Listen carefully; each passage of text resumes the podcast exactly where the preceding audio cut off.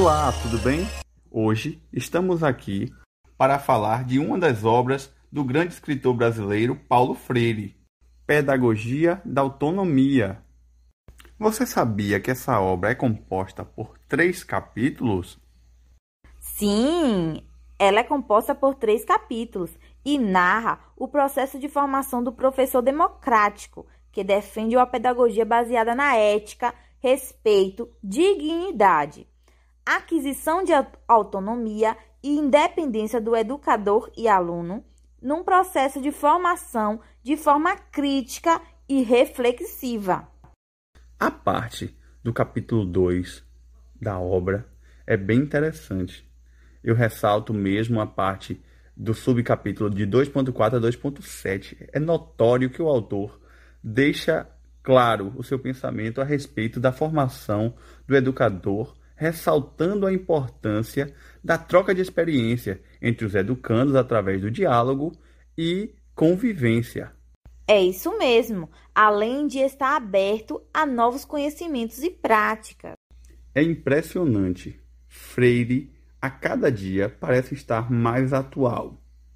Ele destaca o bom senso por demonstrar o quanto o profissional deve ser flexível em suas decisões. Realmente, nessas suas decisões, mediante as atividades desenvolvidas dos alunos, prazo de entrega, pontualidade dentro de um contexto de vida e problematização, ou até mesmo a explicação dada da atividade, pois tudo deve se levar em consideração, deixar de lado o autoritarismo nas metodologias aplicadas.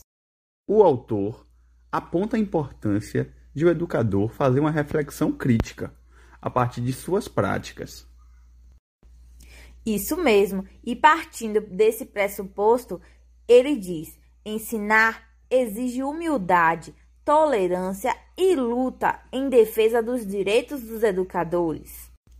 Essa luta que ele fala é a luta dos educadores em defesa de sua dignidade, que é importante para a prática docente. Realmente, condizente com melhores condições de trabalho em sala de aula.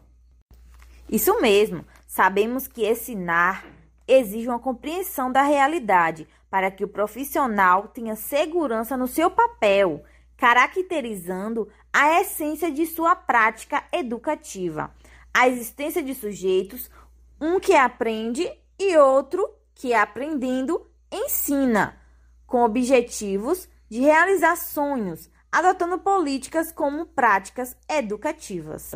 Freire faz um convite para que o educador possa compreender que ensinar exige alegria e esperança, para que professor e aluno possam aprender juntos, mesmo diante de uma realidade injusta na sociedade brasileira, impondo exercício de resistência ao processo de ensinar, não aceitando a condição de silenciado por órgãos públicos. Esse foi o nosso podcast do dia. Até mais! tchau. tchau. tchau.